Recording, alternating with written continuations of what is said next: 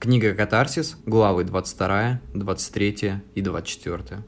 Четверть дороги я молчал, уставившись в небо. Наблюдал за пейзажами вечерних полей, провожая глазами алый закат солнца. Мне хотелось понять, что происходит, и почему я встретил самого себя в старости. Интересно, каким же образом? Почему я остался в прошлом? На эти вопросы у меня не было единого ответа. Внутри я чувствовал смятение. Неужели я останусь с Линой и никак не вернусь обратно? Ответ на свой вопрос я должен буду узнать через пару недель, если меня вдруг не выкинет назад. А если так случится, то я никогда не исправлю происходящее. По порядку вещей она должна будет уйти от меня. Но что же сподвигнет ее сделать по-другому? Нарушив все правила, я повернулся к ней и спросил.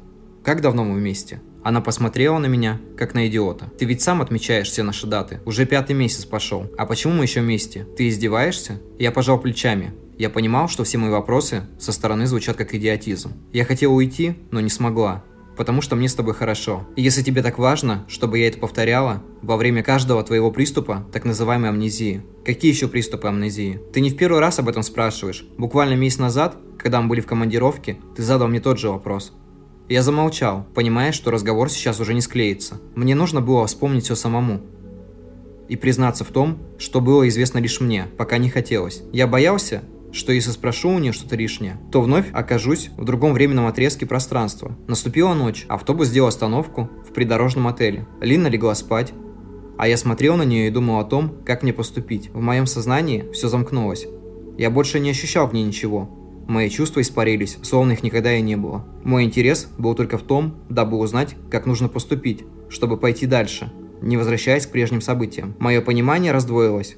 Мы не любили друг друга, но все еще оставались вместе. Что же нас держит? К отелю подъехала машина. Из нее вышли три силуэта. Женщина, мужчина и молодая девушка. Они разговаривали о чем-то и смеялись. Когда они подошли к крыльцу, я, рассмотрев их, понял, что один из этих силуэтов Николь. Мы переглянулись с ней взглядами, но она осталась в недоумении. Хотелось обнять ее, но никто бы в этой ситуации не понял меня. Мужчина, как мне показалось, был ее отец. Он просверлил меня недовольным взглядом. Мысль о том, чтобы подойти к Николь и поговорить, становилась какой-то навязчивой. Я встал и направился внутрь отеля, чтобы под любым предлогом пообщаться с ней, сам не зная, что услышу от нее, ведь мы еще не знакомы. Но на полпути меня остановила Лина. «Куда ты идешь?» «Пошли спать, нас ждет долгий путь». В этот момент я взял себя в руки и отправился в наш номер. Утром я спросил у консьержа о том, кто заселялся ночью. В ответ он лишь пожал плечами и произнес, что ночью никто не въезжал. Мои нейроны медленно рассыпались в голове. Под влиянием происходящего я начал тихонько сходить с ума. Ближе к следующей ночи мы прибыли к месту назначения. Водитель высадил нас на вокзале, и мы прямиком отправились к берегу моря. Я почувствовал приятный соленый воздух еще за несколько километров до берега. Магия вновь окружила меня. Когда мы подошли к морю, я увидел нечто прекрасное. Прилив окутывал морской берег. Я снял обувь и подошел к самому краю. Меня окатило теплой морской водой, и я почувствовал, как сливаюсь воедино с огромной синей гладью. Я сел на берегу и тихо прошептал. Это и есть настоящее человеческое счастье. Лина присела рядом, взяла мою руку в свою и спросила. Неужели это произошло? Мы так долго стремились сюда. И вот наша мечта на расстоянии вытянутой руки. Ты счастлив? Я ответил, что счастлив как никогда. И это было истинной правдой. Море вновь оживляло мои эмоции. Мы проделали очень длинный путь к тому, что сейчас происходит. Она в тысячи километров, я в несколько лет. Но все же мы сейчас вместе, и это самое главное. Я достал из сумки бутылку вина и сделал пару глотков. Затем передал ее Лине. Одна мысль о том, что мы сможем остаться здесь, грела меня изнутри. Я надеялся, что в этот раз все получится, и уже ничего не сможет нам помешать. «Знаешь, а ведь мы были уже здесь», – произнес я. Я не исключаю такой вероятности, но скорее всего это было в прошлой жизни, и мы можем только вспоминать отрывки из прошлого.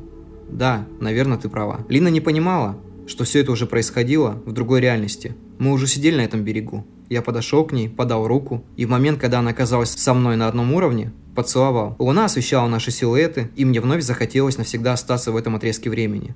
Несмотря ни на что. Все мысли о возвращении были обесценены. Планы на будущее рухнули но настоящее становилось дороже всего. Я готов был забыть всех тех, с кем был и буду, ради того, чтобы остаться. Лишь мысль о том, что порой все зависит не от меня, а от так называемой системы, не давала мне покоя. Просидев еще пару часов на берегу, мы отправились в поисках жилья. Вспоминая прошлый раз, я уже знал, куда нам идти, и повел Лину за собой.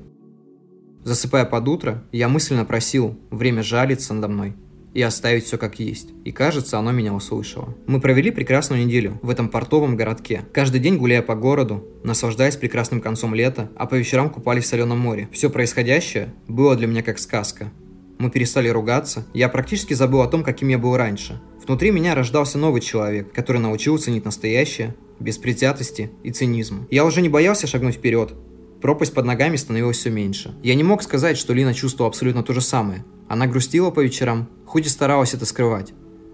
Я не задавал лишних вопросов, потому что боялся услышать ответ, который изменит мое представление о происходящем. Этот момент должен был наступить, но пока что я тянул время. До нашего расставания осталось пару дней. Но ничто не предвещало того, что это случится. В прошлый раз мы буквально каждый час выясняли отношения, но теперь такого не было. Я записывал в тетрадь свои наблюдения, приводил сравнения прошлого и будущего, и все пытался найти ту самую ошибку, в душе надеясь, что уже удалось как-то ее исправить. Просто пока это незаметно. И вот мы поехали на старый маяк, в то самое место, где все должно было произойти. По пути наш автобус сломался. Я уже хотел было предложить продолжить путь пешком, как вдруг автобус завелся. Посчитав это добрым знаком, мы продолжили путь. Через час я и Лина были на месте. Еле успев найти до наступления темноты комнату, мы отправились к маяку. Закат казался мне очень живописным. Солнце отражалось в море таким образом, что складывалось ощущение, будто облака лежали на воде. Алый шар с каждой секундой опускался все ниже к морю. Линия горизонта становилась все темнее и темнее, пока море не поглотило ее полностью. Мы подошли к маяку. Сегодня не было кораблей, и поэтому свет его был довольно тусклым. На берегу валялись обломки деревьев. Не найдя себе места, они потихоньку уходили под воду. Все так же спокойно, принимая свою участь, умирали стоя. Лина стояла на краю берега и любовалась своим отражением. А я все не решался подойти к ней и спросить о том, что с ней происходит. Она повернулась и начала разговор первой. «Ты ничего не хочешь мне сказать?» Я пожал плечами, не понимая, что Лина имеет в виду. Она достала мою тетрадь, пролистав страницы, ткнула в одну из них. «Что это значит? Я мог бы тебе объяснить, но вряд ли ты в это поверишь». «Ну ты уж попробуй», – нервным тоном ответила она. Я начал рассказывать все сначала, пропуская историю с Николь. Я не хотел, чтобы Лина знала об этом. Когда я закончил, наступила тишина. Словно все вокруг вымерло.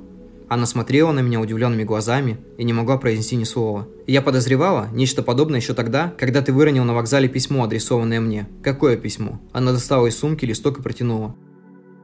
Над моей головой солнце, а я ночь, где-то между запахом заката и легким порывом ветра. Сидя на балконе, я начинаю так много понимать, чувствовать себя, тебя. Так часто день в этом городе становится для меня клеткой, и я все чаще жду вечера, чтобы почувствовать твой сигнал.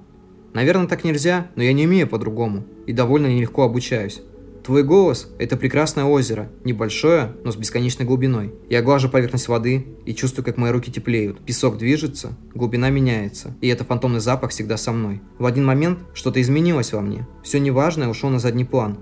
День осознания прекрасен, Мысли смертны, но чувства идут себя иначе. Сидя на вокзале, я пытаюсь смириться с тем, что, возможно, я ошибка. Смиряя всего себя, пишу строку за строкой но поднимая глаза, я вижу тебя. Чувствую глубину, но я не тону, а скорее хожу по воде. Окрыляясь, пытаюсь принизить себя. Внутри происходит некая трансформация, некий пульс, который, по моему мнению, я убил себе очень давно. Я всегда искал спокойствие во многих вещах, но когда ты рядом, я чувствую в тебе то самое, где нахожу точку спокойствия. Это не безумие и не иллюзия. Это то, что я вряд ли смогу описать словами. За эти несколько дней ты сделал намного больше, чем смог сделать кто-то другой в моей жизни. Впервые я вижу подобное явление. Я даже не думал, что такое вообще возможно. Я никогда не верил в такие вещи. Считал людей более приземленными и примитивными. В тот же момент являясь примитивным сам. Но я повторюсь, что случайности не случайны. Видимо, я навсегда запомнил тот взгляд на скамейке, и он застрял в моей больной голове, образом тебя. Именно в ту секунду я все понял. Когда я дочитал письмо, то понял, что на самого начала догадывался о том, что происходит. Просто не могла поверить в это до конца. Сложно принять это все, но теперь я понимаю, почему не узнаю тебя. Ты другой человек, не тот, что был со мной. Последние несколько недель у меня было чувство, будто тебя подменили. Возможно и так, но я пока не знаю, что из этого выйдет. А как закончилась наша история? Мне не хотелось отвечать на этот вопрос, но я прекрасно понимал, что если не скажу правды, то это будет нечестно. Мы с тобой расстались. Причина. Мы жили друг друга. В принципе, как и сейчас, ответила она. Ты не хочешь остаться тут со мной? А что мы будем делать? Торговать сувенирами? Мы не сможем жить так, как жили раньше. Я тоже думал об этом, но, увы, мы стали с тобой абсолютно чужими людьми. Но если ты и правда оказался в прошлом, то только для того, чтобы понять, что именно таким должен был быть твой порядок вещей. Я понял, что спорить с Линой было бессмысленно. Она видела во мне другого человека. Тот, кто был с ней до этого, бесследно исчез. по прошествии времени, оставив кого-то нового в его теле. И по большей части она была права. Она ушла, а я остался на берегу встречать рассвет.